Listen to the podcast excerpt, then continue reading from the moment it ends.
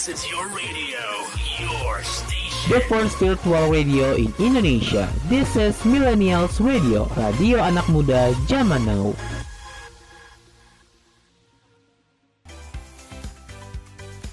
You're listening to the new afternoon show with me Cinta from Bali.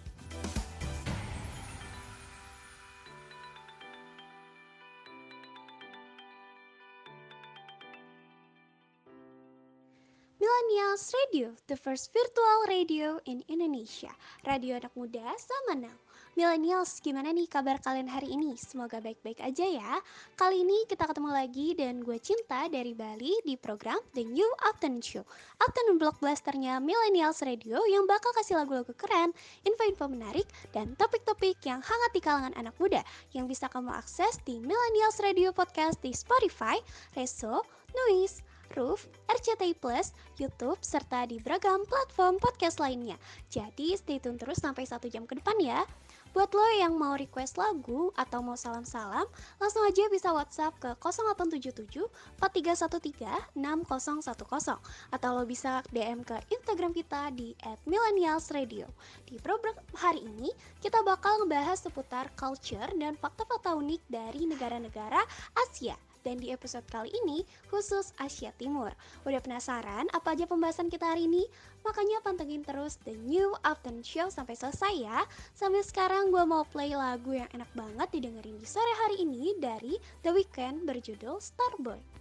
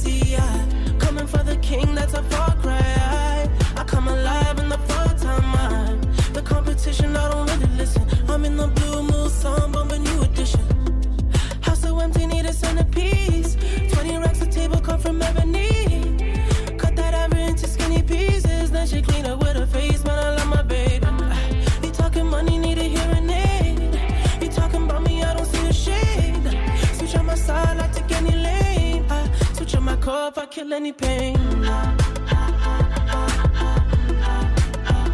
Look what you done.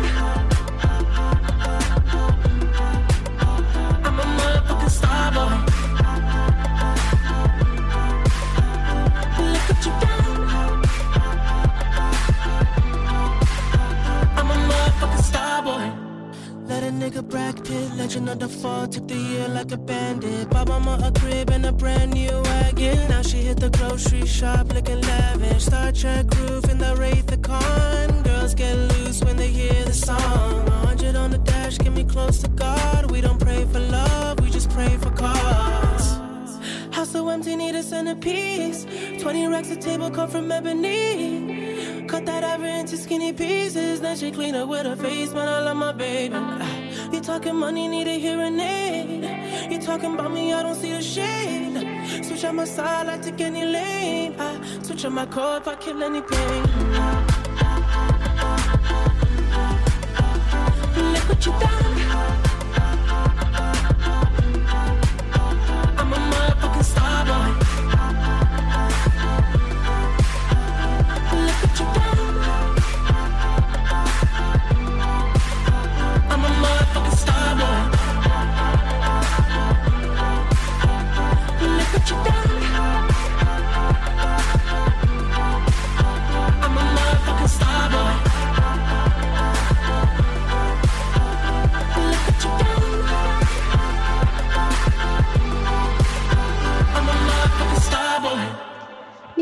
Kalian tahu nggak sih tentang sistem umur di Korea yang berbeda daripada sistem internasional? Nah, kalau bagi K-popers atau pecinta Korea, gue jamin udah pasti tahu sih. Tapi gue bakal tetap jelasin aja ya. Nah, sistem umur di Korea itu dihitung dengan mengambil tahun kelahiran sebagai usia atau tahun dan umur bertambah satu tahun setiap pergantian tahun baru Korea atau Solal. Ini disebut Korean Age atau Manai dalam bahasa Korea. Kalau misalnya lo mau ngitung gimana sih caranya? Yang pertama, ketahui dulu kelahiran lo itu kapan. Selanjutnya, tambahin satu tahun ke tahun kelahiran lo untuk menghitung umur lo dalam sistem Korean Age. Misalnya, jika lo lahir pada tahun 1990, pada tahun 2023 lo akan berusia 34 menurut sistem Korean Age. Namun, penghitungan ini tidak berhenti di sini. Ketika tahun baru Korea atau Solal yang biasanya jatuh pada bulan Januari atau Februari, semua orang yang ngerayain akan bertambah usia sekaligus, terlepas dari tanggal kelahiran mereka. Jadi, jika seseorang lahir pada Desember tahun sebelumnya, mereka akan bertambah usia pada tahun baru Korea. Hal ini berasal dari pengaruh Konfusianisme dan tradisi Tiongkok kuno yang masih mempengaruhi budaya Korea. Tapi nggak jarang, malah konsep atau sistem ini bikin kebingungan administrasi internasional, mulai dari masalah di sistem hukum, atau pas bikin kerjasama kayak gitu. Karena hal itu resmi efektif pada 28 Juni dinyatakan bahwa terdapat penghapusan umur pada orang Korea Selatan sebanyak 1 sampai 2 tahun agar bisa ngikutin standar umur internasional. Jadi buat orang Korea yang udah 19 tahun, sistem kelahirannya itu udah boleh wajib militer dan sebagainya. Wah, menarik banget ya budaya mereka millennials. Oh ya, millennials, random question ya. Buat kalian millennials yang jomblo, kalian pernah nggak sih kesel pas Valentine atau White Day? Karena banyak banget ada coklat dan bunga bertebaran, tapi nggak ada pasangan buat ngerayain Valentine-nya atau White Day-nya. Nah, untuk para jomblo yang nggak bisa ngerayain Valentine atau White Day, di Korea juga ada loh yang namanya Black Day. Penasaran apa itu Black Day? Tapi sebelum itu kita dengerin dulu lagu dari New Jeans berjudul Cool With You. Terbaru di Millennials Radio.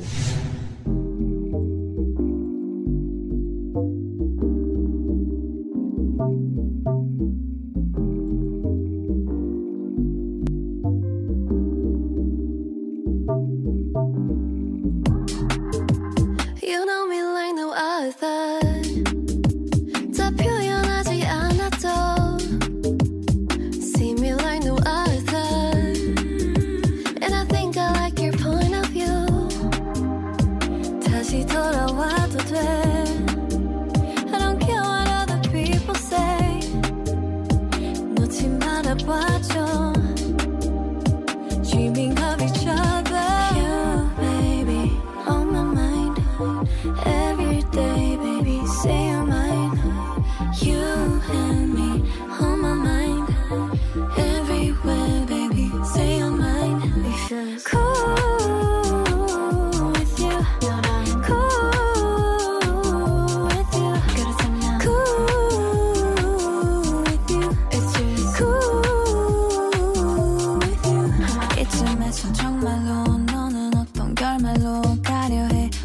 Best. 너의 옆에 내가 있을 때. 이런 말이 잘 나와 이제 더 말하지 않아도 알아. 우리 둘이 만든 거리. 건너서 여기. You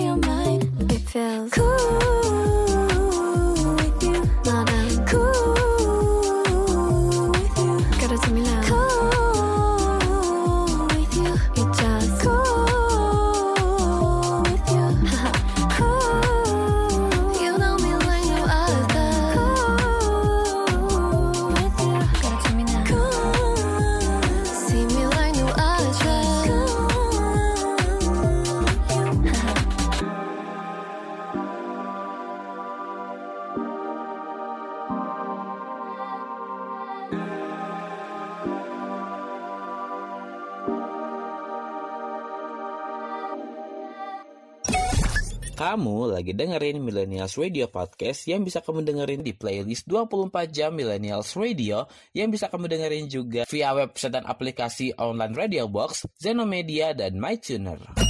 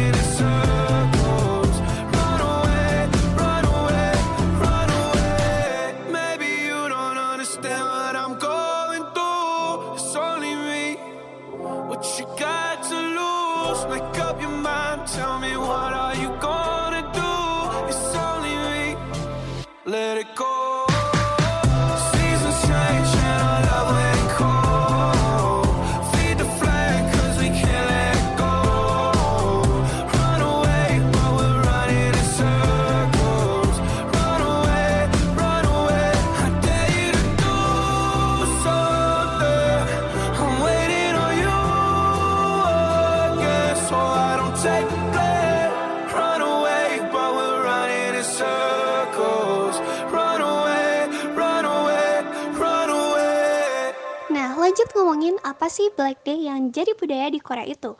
Nah, Black Day adalah perayaan yang unik banget nih di Korea Selatan karena dirayakan pada tanggal 14 April setiap tahunnya.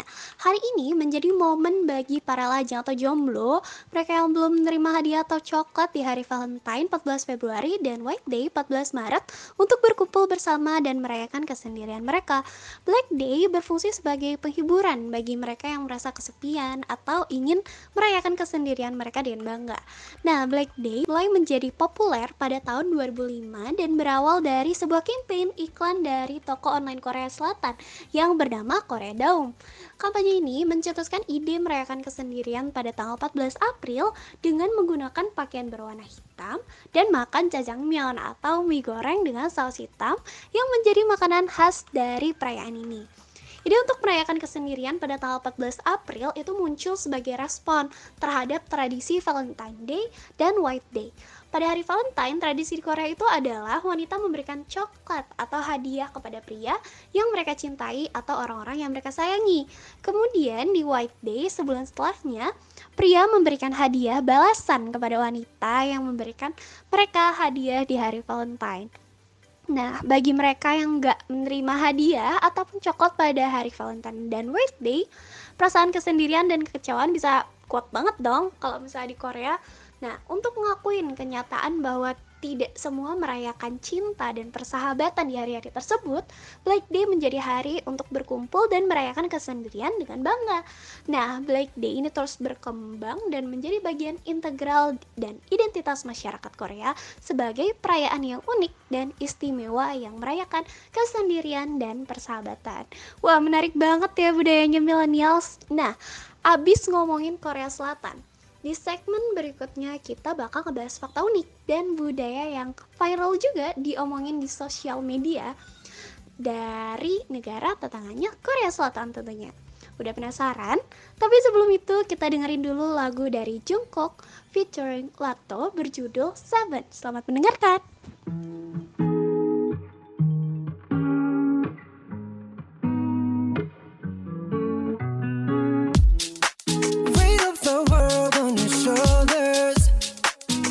You're wasting ease your mind. I must be favored to know, yeah. I take my hands and your lies. It's the way that we could ride. It's the way that we could ride. Think I'm meant to win another life, so break me up another time. You wrap around me and you give me life, and that's why night after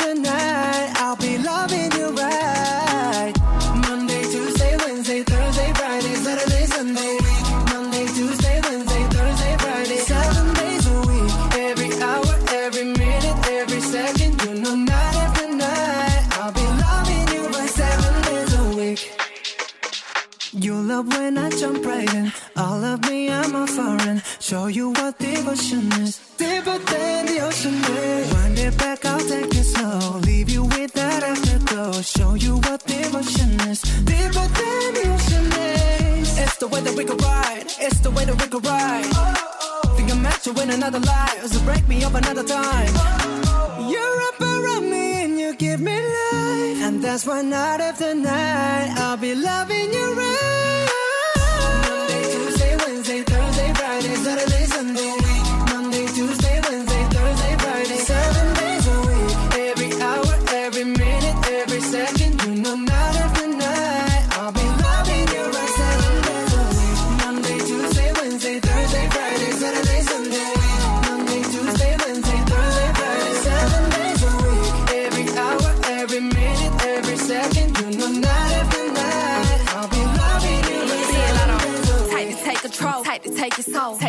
and put it in the camera roll.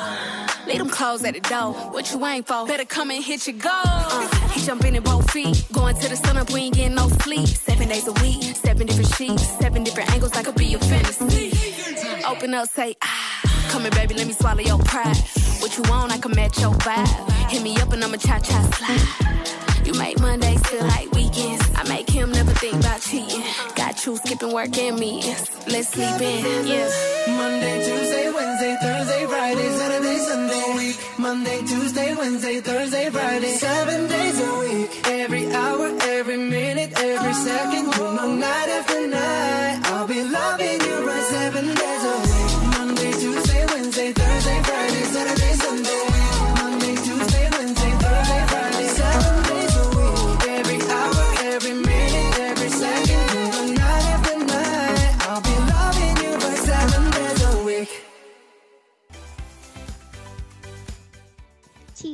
dengerin aku, welcome to the new afternoon show.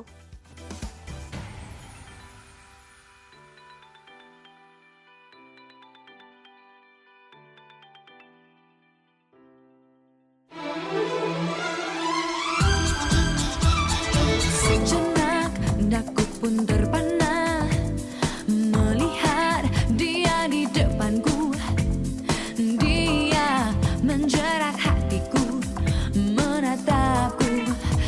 già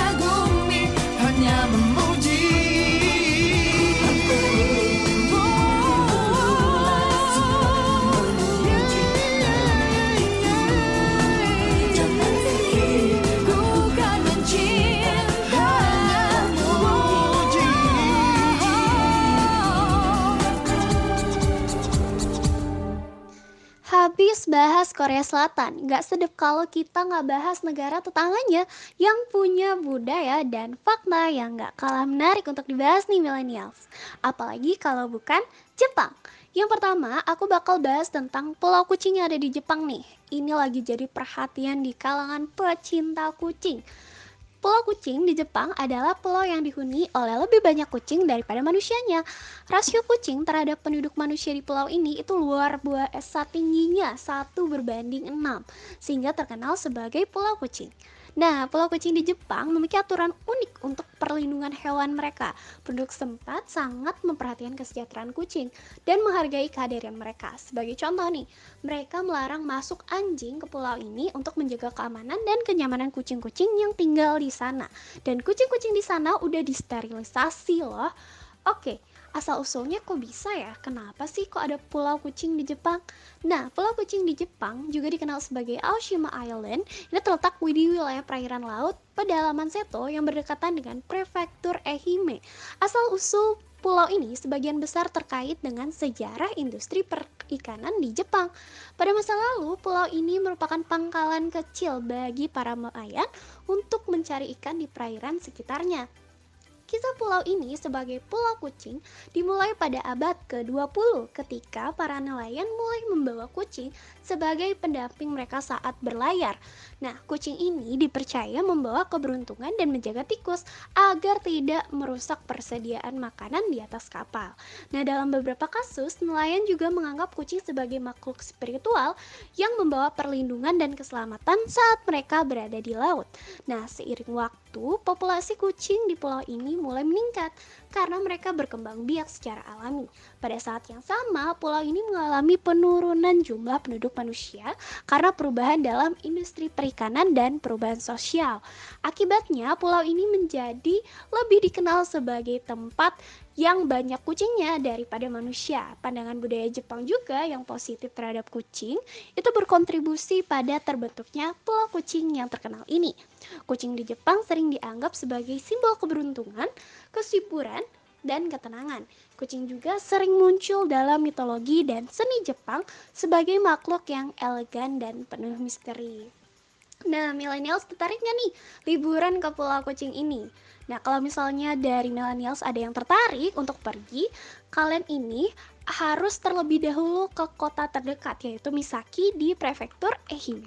Terus ada beberapa caranya, ada perjalanan udara, juga perjalanan kereta. Kalau misalnya perjalanan udara, lo bisa terbang dari Tokyo ke Bandara Matsuyama di prefektur Ehime dan dari sana perjalanan lanjutan ke Pelabuhan Misaki. Terus yang kedua itu adalah perjalanan kereta. Lo dapat ngambil kereta Shinkansen dari Tokyo ke stasiun Matsuyama dan dari sana menggunakan kereta lokal atau bus menuju Pelabuhan Misaki. Nah, setelah tiba di Pelabuhan Misaki itu, lo harus menyeberangi perairan menggunakan ferry untuk mencapai Pulau Kucing. Nah, perjalanan ferry itu biasanya memakan waktu sekitar 30 menit hingga 1 jam tergantung pada cuaca dan kondisi perairan. Ferry biasanya beroperasi secara terbatas. Jadi, pastiin kalau misalnya lo mau ke sana, lo harus meriksa jadwal keberangkatan sebelum melakukan perjalanan. Saat tiba di Pulau Kucing, lo bakal disambut oleh koloni kucing yang ramah dan penampilan yang menggemaskan. Namun perlu diingat untuk selalu menghormati makhluk yang ada di pulau ini dan jangan ganggu atau memberi makan karena ini harus menjaga keseimbangan ekosistem dan kesejahteraan kucing di Pulau Kucing itu sendiri agar tetap menjadi destinasi yang menarik dan aman bagi para pengunjung. Jepang emang terkenal banget ya sama hal-hal lucu dan budaya-budaya yang unik. Nah, tapi di samping itu millennials ada juga nih dark side dari Jepang yang sebenarnya sering sih dibahas dan jadi perhatian masyarakat internasional nih. Apa itu? Sebelum kita lanjut, dengerin dulu lagu dari Claire Rosencart berjudul Don't Miss Me. Selamat mendengarkan. Check one, check two, check one, check two, and I'm gonna start singing right now. Feeling kinda nervous, starting things not really like me. Got a boyfriend, says he likes me, guess I like him, but it's funny, cause I'm not big on relationships, I'm more down for rather not get hurt.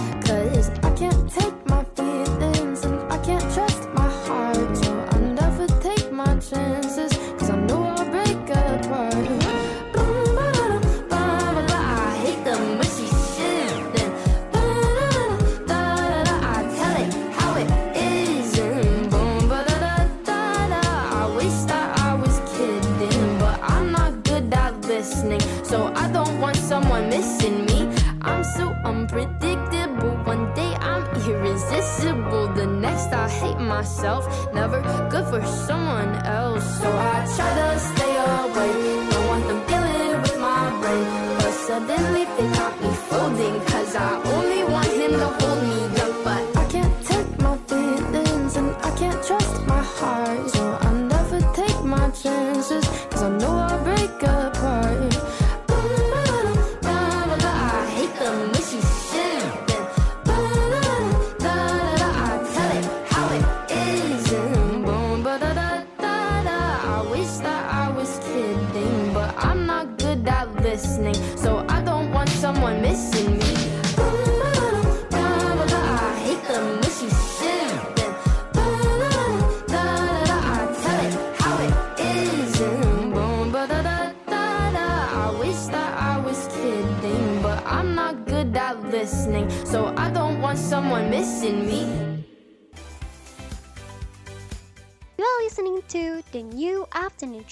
with me Cinta from Bali.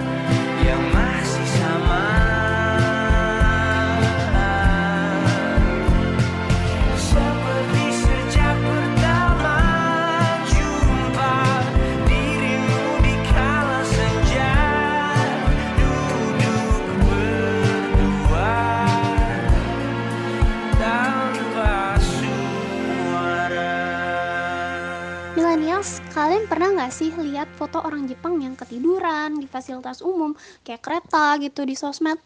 Nah itu sebenarnya kenapa sih? Itu adalah salah satu fenomena yang sebenarnya jadi perhatian dunia. Namanya adalah karoshi.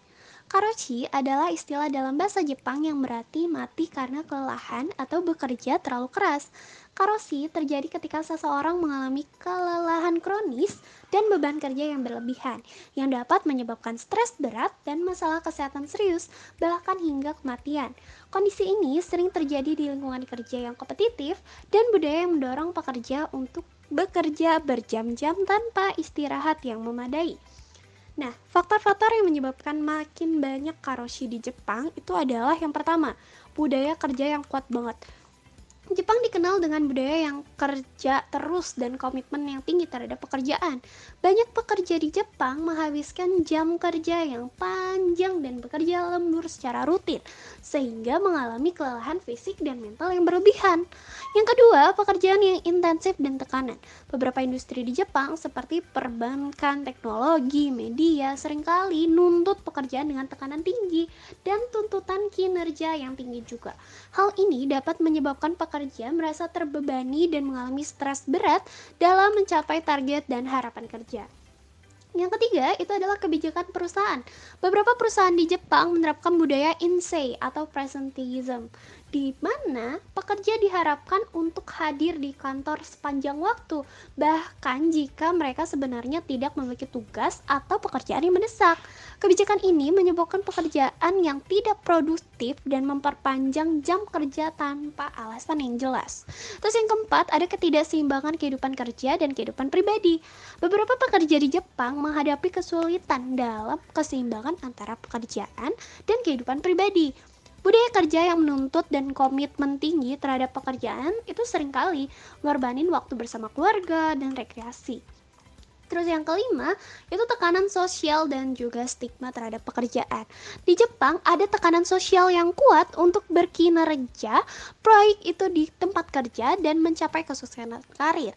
Stigma terhadap pekerjaan yang kurang produktif atau mengambil cuti yang berlebihan ini dapat menyebabkan beberapa pekerja merasa enggan untuk beristirahat atau meminta bantuan ketika mengalami stres ataupun kelelahan. Sedih banget ya millennials, apalagi mengingat fakta bahwa fenomena ini makin marak terjadi di sekitar kita. Kayak yang baru-baru ini dialami oleh seorang desain grafis di Bantul turut berduka cita bagi keluarga yang ditinggalkan. Nah, jadi gimana sih untuk mengatasi masalah kompleks ini? Cara mengatasi karoshi dan budaya hostel yang berlebihan adalah dengan melakukan perubahan pada tingkat perusahaan, pemerintah, dan juga individu itu sendiri. Misalnya, kalau misalnya dari perusahaan dapat menerapkan kebijakan yang mendukung keseimbangan kerja dan kehidupan pribadi seperti memberikan cuti yang memadai, fleksibilitas kerja, dan lingkungan kerja yang mendukung kesehatan mental dan juga fisik. Lalu dari segi pemerintah dapat mengatur batas jam kerja dan menegakkan peraturan untuk melindungi kesehatan dan kesejahteraan pekerja. Peningkatan kesadaran tentang masalah karoshi juga penting untuk memperkuat perlindungan pekerja di tingkat nasional. Terus yang ketiga itu ada dari individu. Perlu nyadarin banget kalau pentingnya menjaga keseimbangan antara pekerjaan dan kehidupan pribadi. Mengenal tanda-tanda kelelahan dan stres berlebihan adalah langkah awal untuk ngambil tindakan preventif dan mencari bantuan ketika diperlukan. Dan yang keempat, masyarakat perlu bantu juga nih ngurangin tekanan sosial dan stigma terhadap pekerjaan. Pencapaian dan kesuksesan karir itu bukan cuma satu-satunya loh ukuran keberhasilan dalam hidup. Menghargai kesehatan fisik dan mental serta kualitas hidup secara keseluruhan adalah kunci untuk mengatasin masalah karoshi dan budaya hasil yang berlebihan. Nah, itu dia fakta-fakta Jepang yang lagi rame banget dibahas di sosial media. Nah, setelah ini kita bakal bahas negara tetangganya Jepang nih, teman-teman, yaitu China. Udah penasaran? Eits, sebelum lanjut, kita dengerin dulu lagu dari The Rentenir berjudul Tough Kills Queen. Selamat mendengarkan.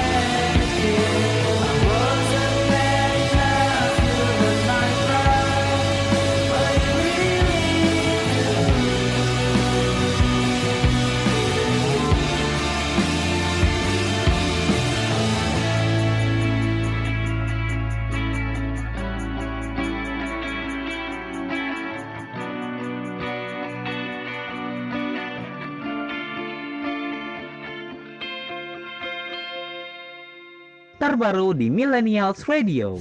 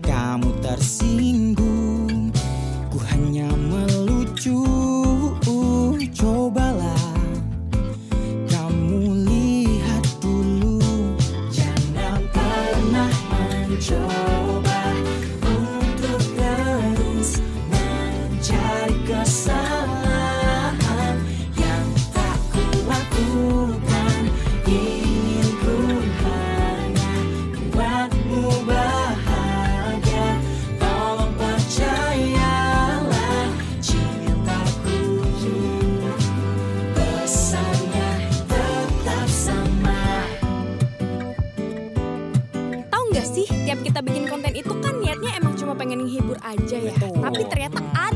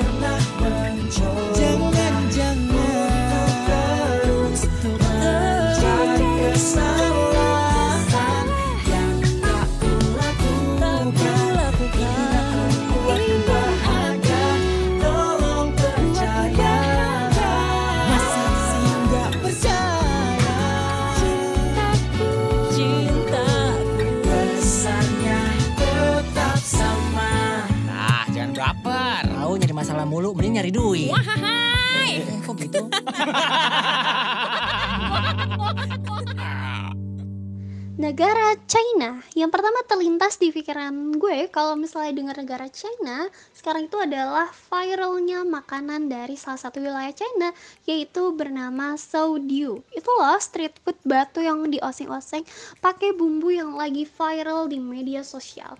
Nah kali ini gue sebenarnya nggak mau bahas makanan-makanan viral China ya karena menurut gue udah banyak banget lah millennials bisa lihat di sosmed.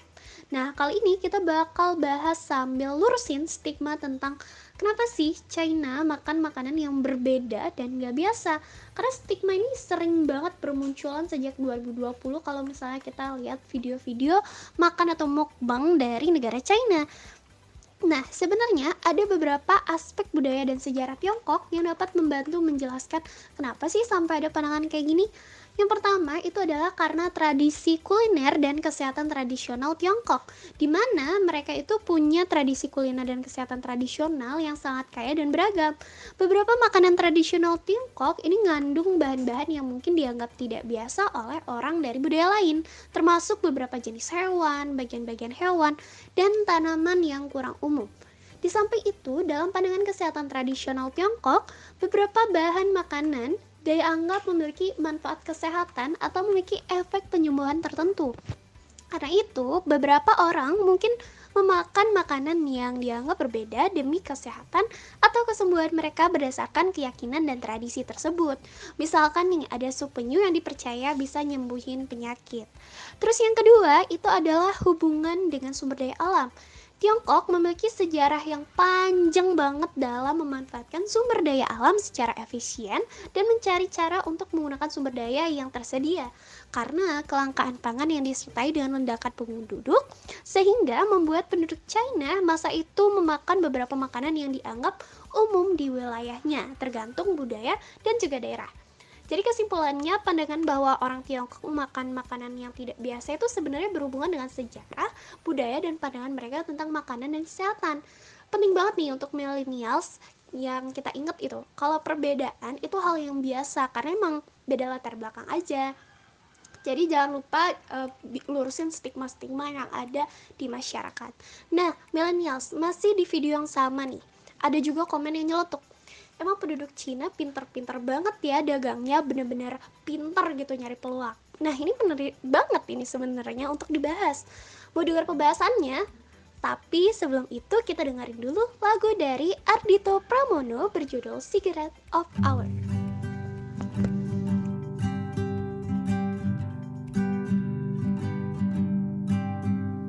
I'm sitting by the door ready to explore the feelings I have when you pass that store.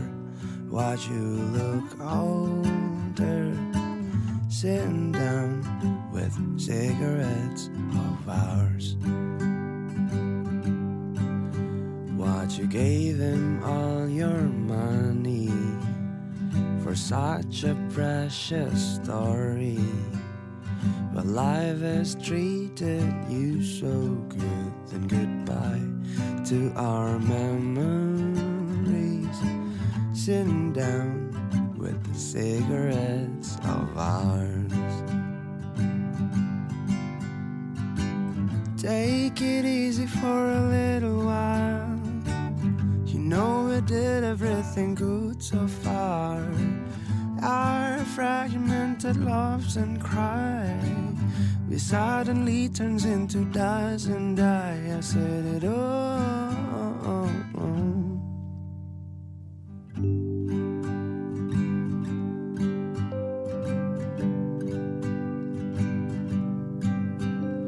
If you're my only friend, can you stay out of my pain? The memories and the smell of she in my memories. Sitting down with cigarettes of ours. Take it easy for a little while. You know we did everything good so far. Our fragmented loves and cry. Suddenly turns into dust and die. I said it all. Don't make it rain smile for a little while. I said it all.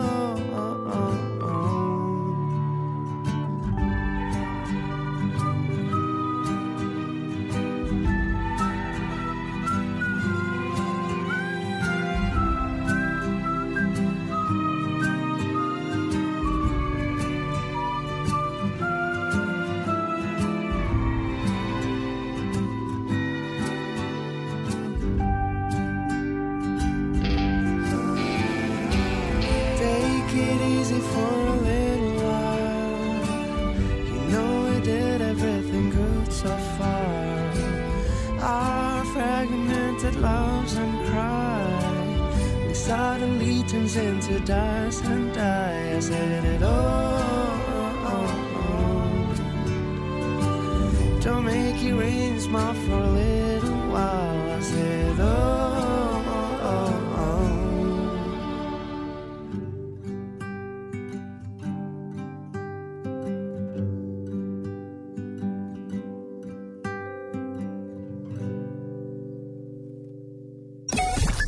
Kamu lagi dengerin Millennials Radio Podcast yang bisa kamu dengerin di beragam platform podcast ternama seperti Zenomedia, Google Podcast, Amazon Music, Castbox, dan Stitcher.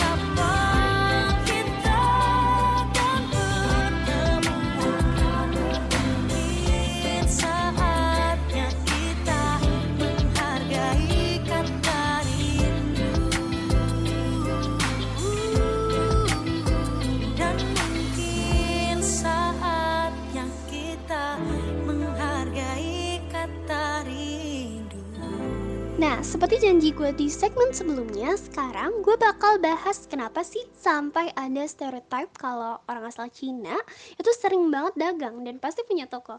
Disclaimer, ini bukan untuk sore ya guys, kita belajar sama-sama. Nah, faktor yang pertama itu adalah tradisi dagang kuno.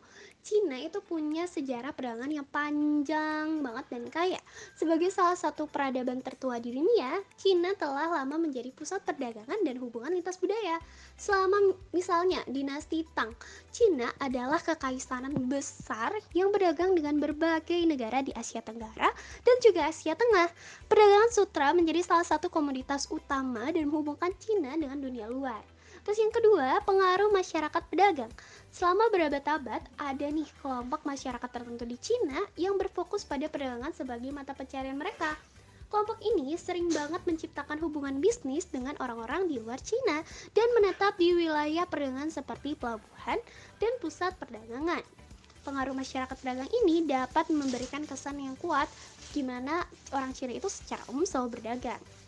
Dan yang ketiga itu adalah imperialisme barat. Pada abad ke-19, Cina itu menghadapi tekanan dari imperialisme barat, terutama dari Inggris, Prancis, dan juga Belanda. Konflik dan perang dagang dengan negara-negara barat ini nyebabin pembukaan pintu Cina terhadap pasar dunia, terutama setelah perang opium. Nah, ini membuka peluang bagi beberapa warga Cina untuk berdagang secara internasional yang bikin stereotip ini makin kuat. Terus yang keempat itu adalah peran ekonomi Cina modern. Pasca reformasi ekonomi pada tahun 1970 dan 1980-an, Cina mengalami pertumbuhan ekonomi yang luar biasa. Pengembangan zona ekonomi khusus dan pelabuhan yang modern memungkinkan Cina untuk menjadi pusat manufaktur dan ekspor terbesar di dunia.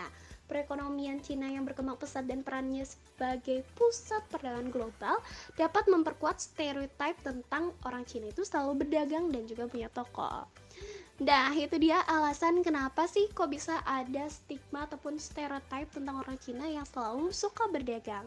Nah, udah selesai bahas Cina. Sekarang kita ke negara tetangganya nih, yaitu Mongolia, negara yang agak jarang ya dibahas di platform-platform, tapi sebenarnya punya budaya yang unik-unik. Nah, penasaran gimana pembahasannya? Makanya stay tune terus ya sebelum ke segmen selanjutnya.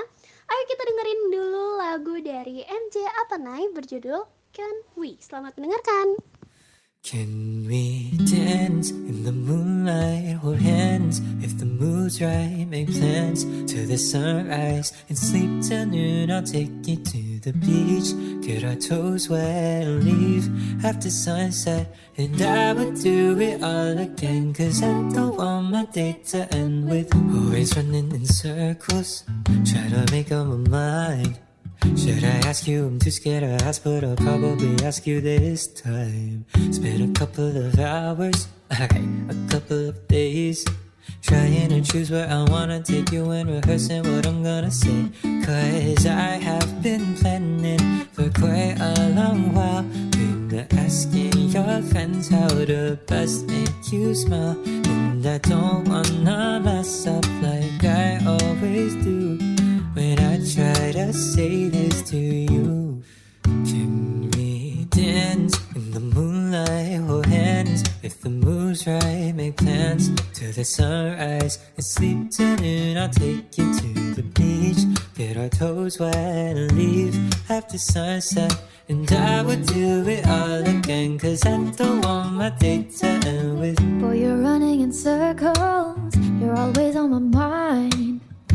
Wondering when you will tell me that you really wanna be mine. Spent a couple of hours and a couple of days thinking that maybe I read the wrong signs and that you just don't feel the same way. Cause I have been waiting for quite a long time and patiently giving you reasons to find the courage to say what you're wanting to do. I just wanna hear this from you. Can we dance in the moonlight? Hold hands if the mood's right. Make plans till the sunrise And sleep till noon, I'll take you to the beach. Get our toes wet. and leave after sunset. And I would do it all again, cause I don't want my day to end with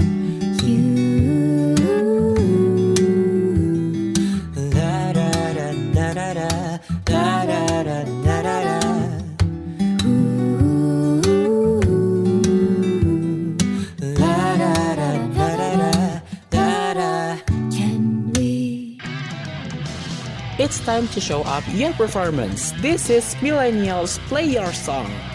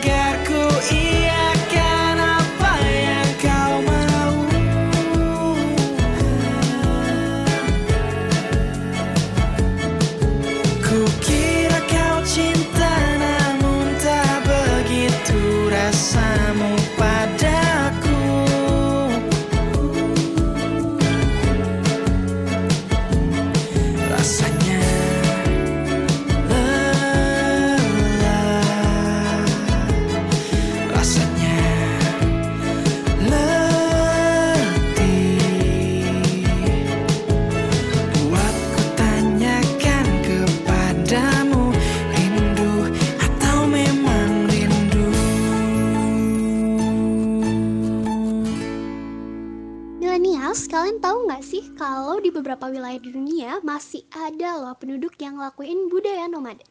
Tahu negara apa? Yap, Mongolia. Mongolia adalah salah satu tempat di dunia di mana tradisi hidup nomaden masih dijaga dengan baik. Beberapa keluarga masih menjalani kehidupan tradisional mereka dalam gers, yaitu rumah gembala tradisional Mongolia di padang rumput luas. Asal-usul tradisi nomaden di Mongolia itu sangat erat kaitannya dengan geografi dan lingkungan alam Mongolia yang luas didominasi oleh padang rumput dan pegunungan yang luas dan berbukit-bukit. Nah, padang rumput yang luas ini beri kondisi yang cocok banget untuk gembala dan pengembalaan ternak seperti kuda, domba, kambing, dan yak. Tradisi nomaden di Mongolia bermula dari kehidupan berpindah dari satu tempat ke tempat lain dalam mencari sumber pakan yang mencukupi untuk ternak mereka. Budaya nomaden di Mongolia juga dipengaruhi oleh sistem sosial dan nilai-nilai mereka. Tradisi kehidupan berkelompok menjadi sangat penting di mana keluarga-keluarga terdekat dan kerabat tinggal bersama dan saling mendukung dalam kehidupan sehari-hari. Meskipun Mongolia telah mengalami beberapa perubahan sosial dan ekonomi dalam beberapa dekade terakhir, tradisi nomaden masih menjadi bagian penting dari budaya Mongolia. Banyak keluarga masih menjalani kehidupan nomaden dengan cara tradisional, sementara yang lain mungkin beralih ke kehidupan semi-nomaden atau menetap di kota-kota untuk mencari pekerjaan lain. Nah, pertanyaannya, kok bisa sih rumah mereka itu kan pindah-pindah ya? Gimana sih caranya? Kan agak susah ya mindahin rumah. Nah, mereka itu untuk mempermudah gaya hidup nomaden punya rumah yang namanya ger atau yard. Ger juga dikenal sebagai yard adalah rumah tradisional yang digunakan oleh suku-suku nomaden di Mongolia dan sebagian besar wilayah Asia Tengah. Ger adalah struktur portable berbentuk bundar dengan kerangka yang terbuat dari kayu dan diikat dengan tali yang kemudian ditutupi oleh lapisan kain ataupun kulit. Nah, karena konstruksinya juga mudah dipindahkan. Desain yang bundar dari ger ini itu sebenarnya memungkinkan ger untuk lebih tahan terhadap angin kencang, membuatnya cocok untuk kondisi iklim yang ekstrim di Mongolia. Terus karena mereka bahannya kayu, itu mu- lebih mudah gitu untuk digulung. Jadi kalau misalnya mereka pindah, gak usah ribet dan juga kayak kita gitu kan kalau pindahan. Terus mereka juga punya namanya sirkulasi udara alami di bagian atas atap ger. Terdapat lubang berbentuk lingkaran yang disebut tunu. Tunu ini berfungsi sebagai cerobong asap untuk membuang asap dari dapur di dalam ger dan juga mengungkapkan sirkulasi udara yang baik menjaga suhu di dalam ger itu tetap nyaman dan ngurangin kelembapan. Itu dia fakta pertama tentang Mongolia. Nah, sebelum lanjut ke fakta selanjutnya, kita dengerin dulu lagu dari SYD Harta berjudul Tila Tala.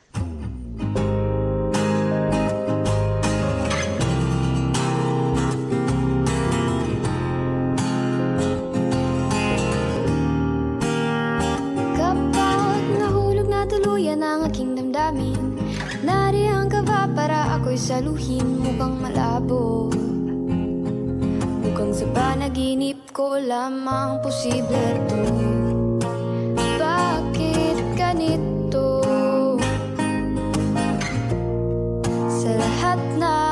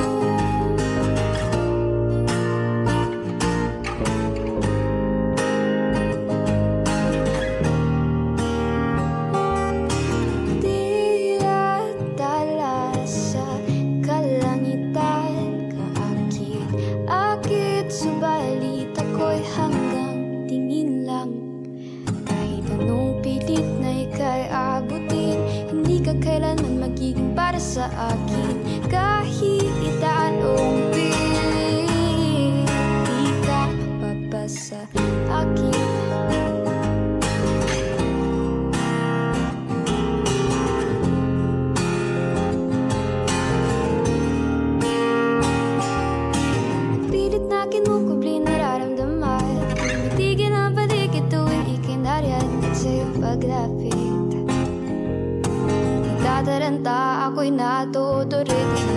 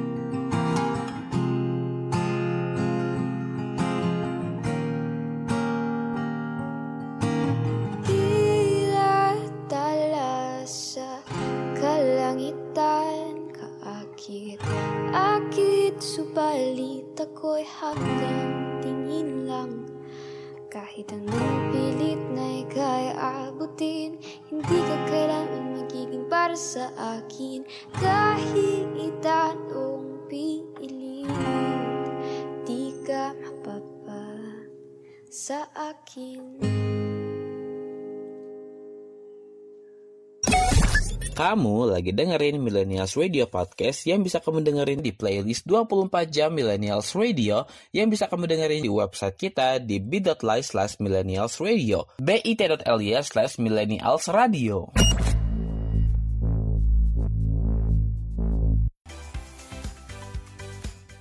listening to the new afternoon show with me Cinta from Bali.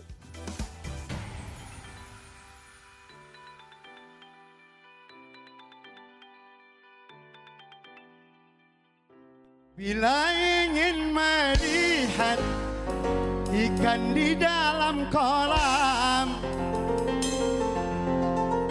Tenangkan dulu airnya sebening kaca Bila mata tertuju pada gadis pendiam Caranya tak sama menggoda janda lincah. Jangan-jangan dulu Janganlah diganggu. Biarkan saja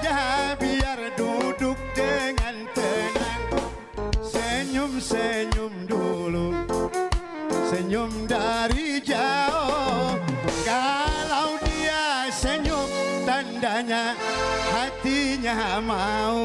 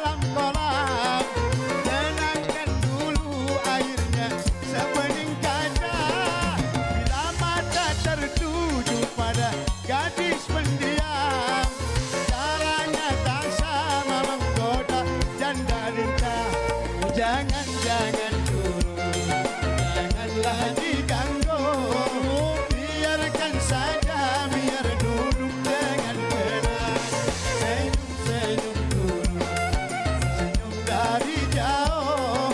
Kalau dia senyum tandanya hatinya mau. Kalau dia senyum tandanya hatinya mau. Kalau dia senyum tandanya hatinya mau. Anita. Millennials, kalau kalian dengar tentang Mongolia, apa sih yang paling pertama kali kalian ingat? Genghis Khan atau foto pemandangan dengan peternakannya? Apa pun yang tergambar di pikiran kalian pasti ada satu hal yang sama, yaitu selalu ada kuda, ya nggak? Nah, kuda telah menjadi bagian integral dari kehidupan dan budaya Mongolia selama berabad-abad. Kehadiran kuda di Mongolia memiliki banyak alasan, dan kuda memainkan peran penting dalam sejarah, ekonomi, dan kebudayaan masyarakat Mongolia. Ada berbagai tradisi berkuda yang masih hidup di Mongolia, dan salah satunya adalah tradisi mengolah airak. Airak juga dikenal sebagai kumis atau fermented mare's milk. Adalah minuman tradisional Mongolia yang terbuat dari susu kuda betina yang difermentasi.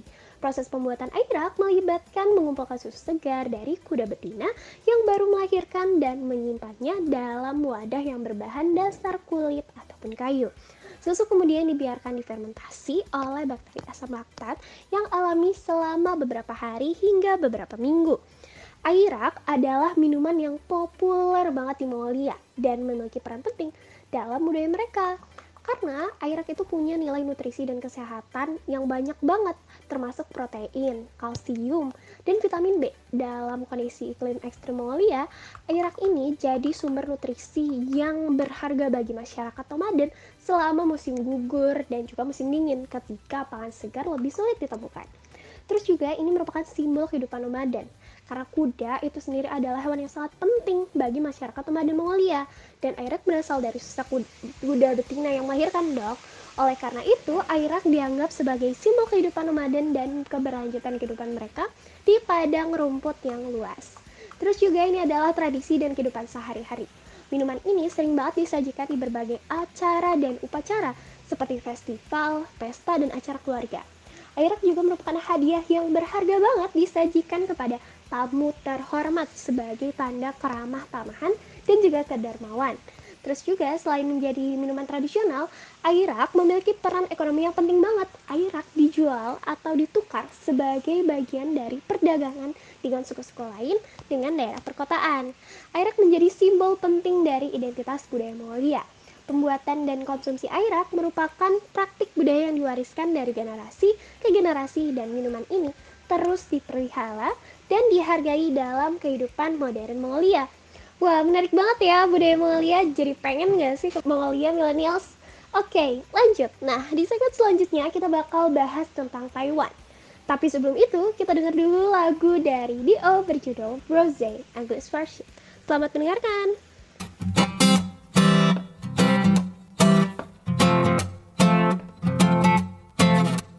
I see you driving your car down to school. Lips are so fine and you're looking so cool. I know you notice me too. And if I'll be honest with you now, maybe I'm thinking maybe. If you need a lover, let me know. Let me in. I could treat you better, steer you oh,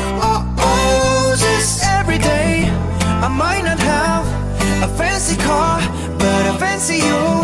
So give me a chance if you need a lover, baby. They look at me when I'm looking at you. I don't give a damn cause it's all I can do. Please don't go breaking my heart. Tell me you're aching for me now, baby.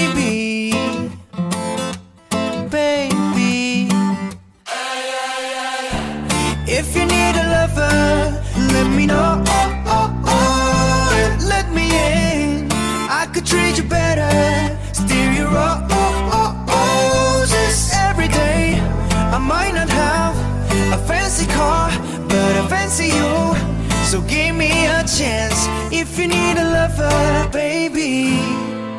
Any flowers ain't your pain. I got so much love to give you. As long as you feel the same way, you know we can do whatever you want.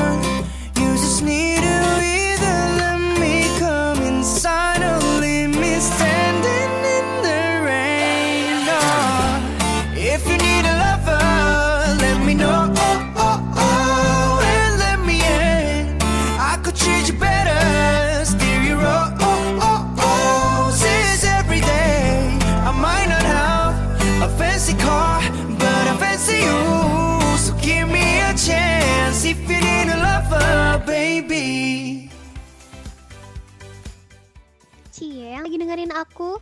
Welcome to the new afternoon show.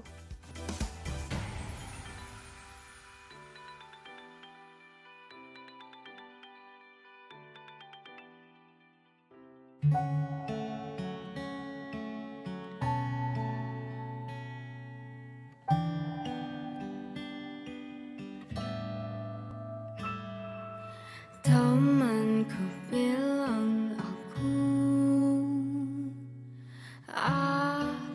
baik-baik saja. Nyatanya sulit aku. Sembuh dari yang lalu. Awal menggebu-gebu. Ujungnya semua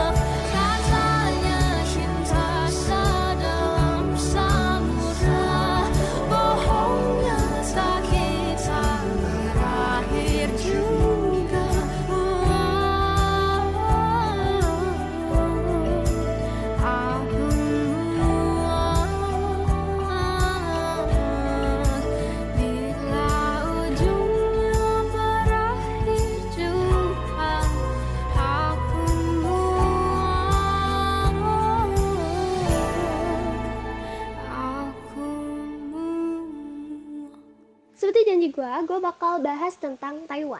By the way, millennials, waktu kecil suka nggak nonton Upin Ipin? Hai, saya Upin, nyanyinya di saya Ipin. Hah, betul betul betul.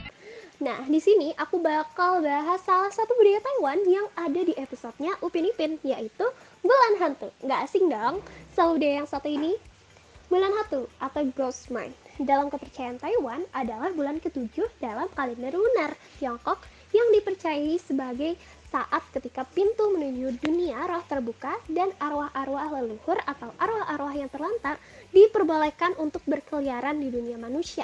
Perayaan bulan hantu berakar dalam tradisi agama Taoisme dan Buddhisme serta kepercayaan animisme kuno yang dipegang oleh masyarakat Tionghoa. Asal-usul bulan hantu berasal dari cerita legenda kuno Tiongkok tentang arwah seorang pria bernama Meng Jiang ketika suaminya dipaksa untuk bekerja dalam proyek konstruksi tembok besar Tiongkok dan meninggal karena kelelahan. Meng Jiang meratap dan sedih dan kemudian menangis begitu keras sehingga bagian tembok runtuh mengungkapkan mayat suaminya. Penguasa waktu itu, Kaisar Qin Shi Huang, marah dan ingin membalas dendam.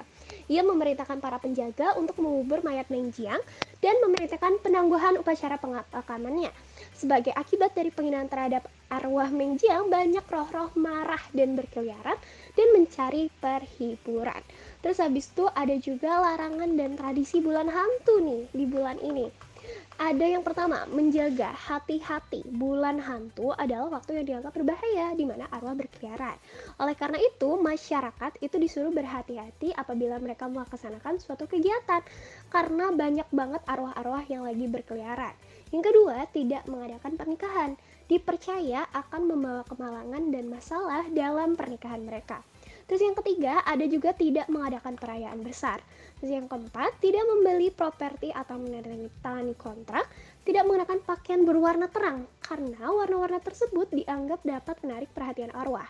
Terus terakhir, mempersembahkan makanan dan lilin kayak yang di Upin Ipin untuk menghormati dan menghibur arwah leluhur. Orang sering meletakkan makanan dan lilin di depan rumah atau di depan altar leluhur sebagai tanda penghormatan. Nah, itu dia bulan hantu yang ada di budaya Taiwan. Di segmen terakhir kita, kita bakal bahas tentang daerah yang masih deket-deket nih sama Taiwan.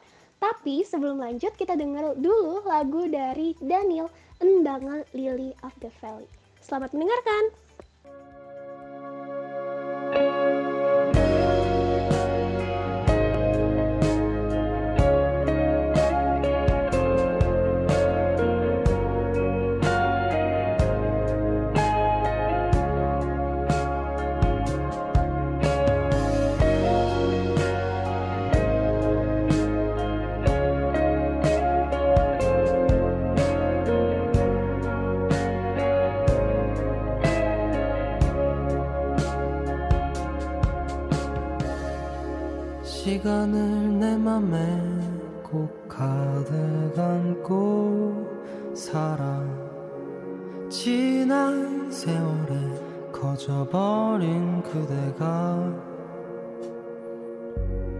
나의 꽃이 되어 짙어져버린 오늘이 그대에게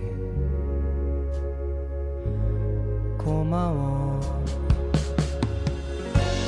My love is a flower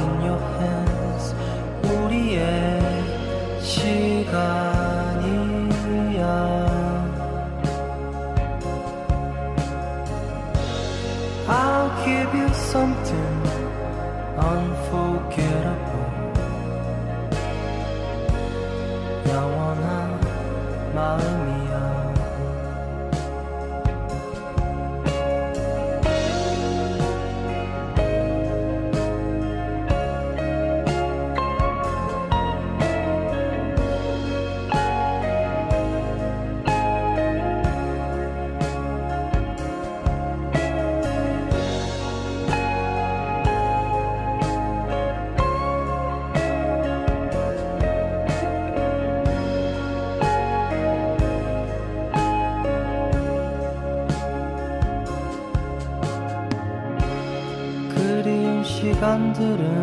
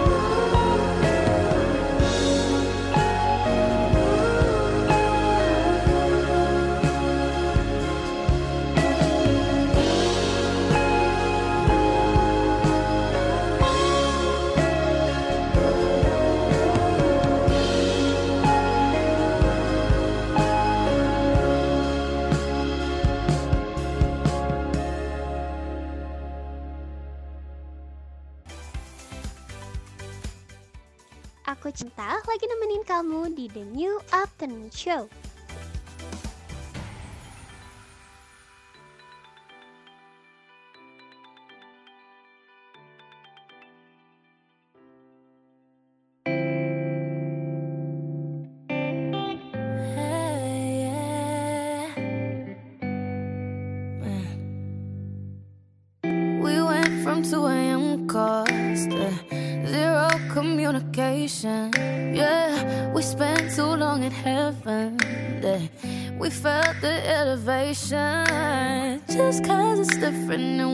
the same. Does many things have to change. I got no trouble with my pride. Got trouble cutting ties. I don't wanna be a ex. We were too good at being.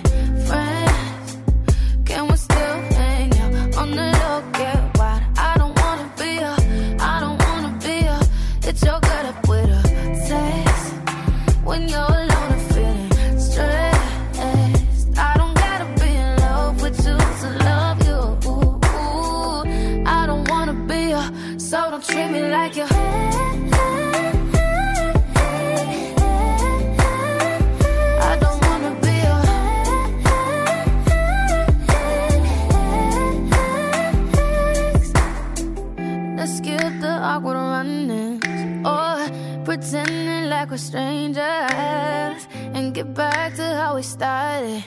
Yeah, don't pour out on fire just cause it's different and we're not the same. Doesn't mean things have to change.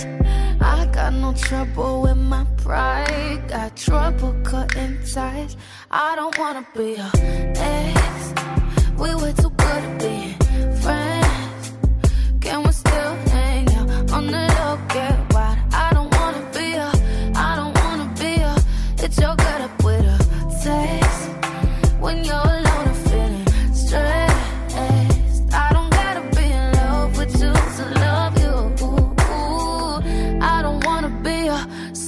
me like you're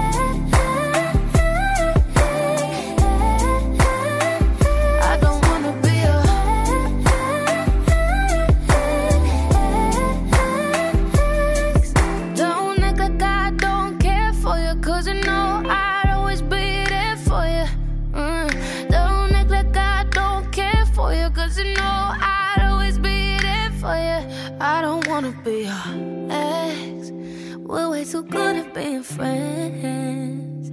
Can we still hang out on a low? Get why I don't wanna be a, I don't wanna be a. I don't wanna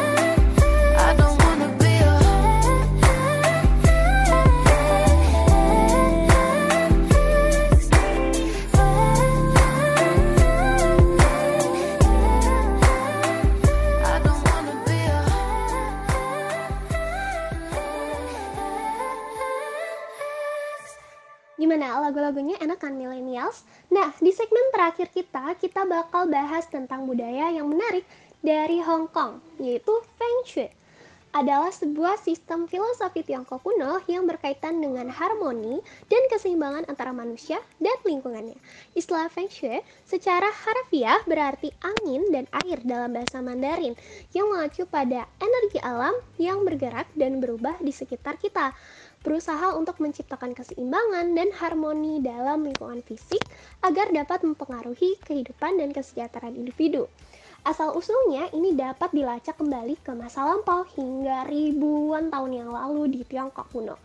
Praktik ini memiliki akar dalam kepercayaan bahwa lingkungan fisik dapat memiliki pengaruh kuat terhadap kesejahteraan manusia.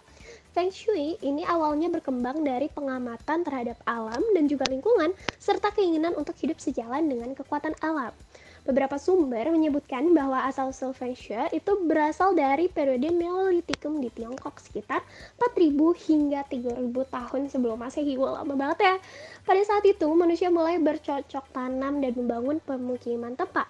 Mereka mengamati pola alami dalam lingkungan seperti perubahan cuaca, arah angin, bentuk tanah, dan aliran air dan mulai memahami bahwa lingkungan fisik memiliki pengaruh kepada kehidupan kita. Seiring waktu, pemahaman tentang Feng Shui ini berkembang dan menjadi lebih terstruktur. Karya-karya klasik seperti Rujia Sihua, semoga aku nggak salah ngomongnya, empat buku Rujua, terus ada Sang Shu, buku kuno Tiongkok yang ditulis sekitar abad ketiga hingga abad kelima Masehi. Berisi prinsip-prinsip dasar Feng Shui, Kitab-kitab ini membahas tentang bagaimana memiliki lokasi pemukiman yang baik dan membangun struktur sesuai dengan aliran energi alam untuk meningkatkan kesejahteraan dan keberuntungan. Selama berabad-abad, Feng Shui ini menjadi semakin terkenal dan dipraktikkan di seluruh Tiongkok dan negara Asia lainnya termasuk Jepang, Korea, dan Taiwan. Pada abad ke-20, praktik Feng Shui ini juga menyebar ke berbagai negara di barat dan mendapatkan popularitas di luar Asia. Feng Shui ini melibatkan berbagai aspek termasuk analisis tentang arah dan orientasi, pilihan lokasi untuk bangunan, pengaturan interior, dan penggunaan simbol-simbol tertentu untuk meningkatkan aliran energi positif atau Qi dan mengurangi energi negatif atau Shaki. Tujuan utamanya adalah menciptakan keseimbangan dan harmoni di lingkungan fisik agar dapat mendukung kesejahteraan, kesehatan, keseimbangan, dan keberhasilan bagi mereka yang mempraktikannya. Meskipun ada keragaman dalam praktik dan keyakinan Feng Shui, pada dasarnya ini berkaitan dengan hubungan yang kompleks antara manusia dan juga alam. Praktik ini terus berkembang dan dipelihara oleh generasi berikutnya karena keyakinan dalam pentingnya keseimbangan dan harmoni di lingkungan sekitarnya tetap menjadi aspek penting dalam kebudayaan dan kepercayaan banyak masyarakat di seluruh dunia.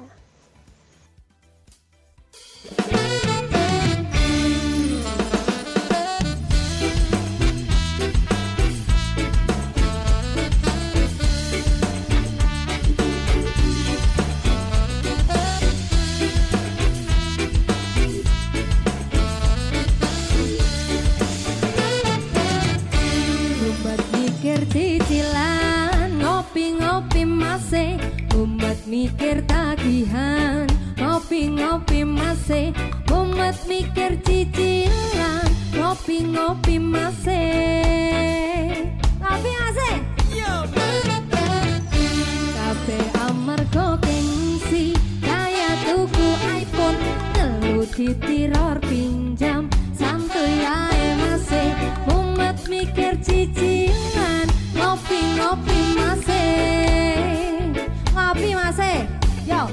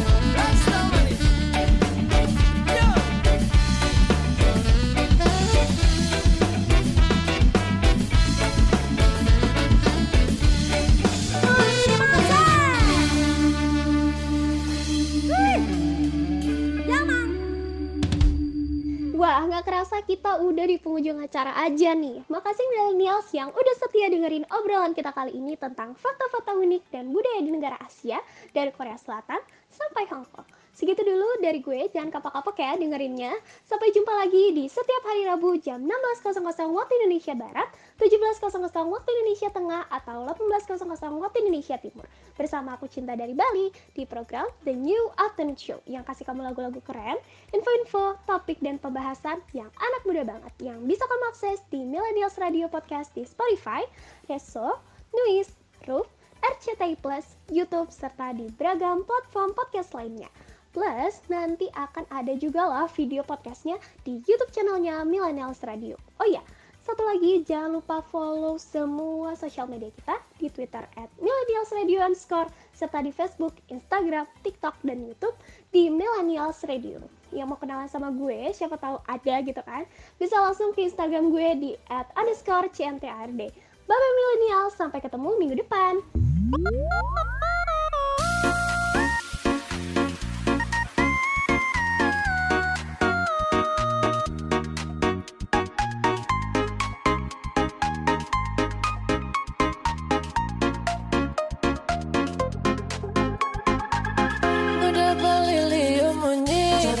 Liu munyi ngobrol janji.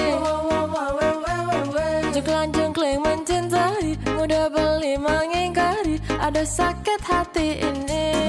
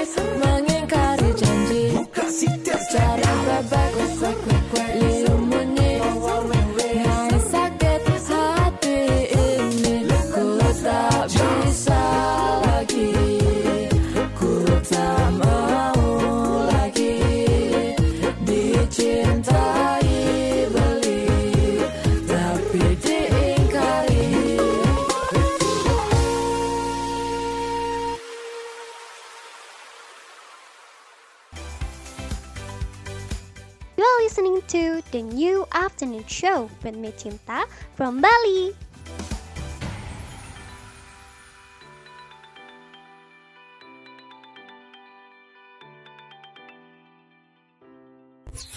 This is your radio, your station. The first virtual radio in Indonesia. This is Millennials Radio, radio anak muda zaman now.